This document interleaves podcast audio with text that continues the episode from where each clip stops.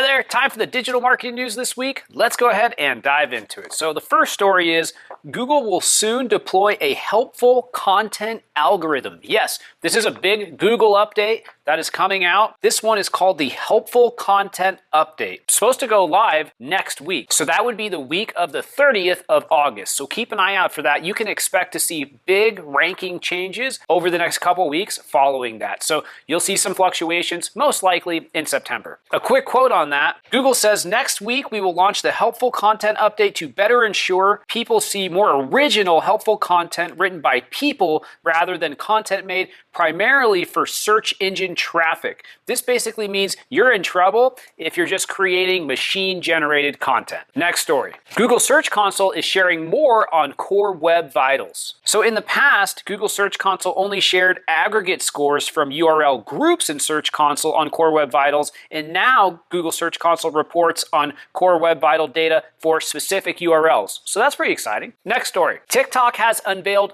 three new types of shopping ads. These are video ads, catalog ads, and live ads. We are getting almost to the holiday season, so a lot of people are going to be spending on TikTok. They want to have all the ad units possible. Next story. The Google Search Console video indexing report is now live, and this is really exciting. This shows you how many pages on your site which are in the index or not in the index include videos. Next story. Twitter is offering advertising tips. For starters, the company says you should stay aware of important events or special occasions. Additionally, Twitter says you should participate in trending hashtags and you should use polls to generate engagement from people in your target market. Furthermore, Twitter recommends the use of visuals in advertising. And they also say that you should limit your video length to 6 to 15 seconds.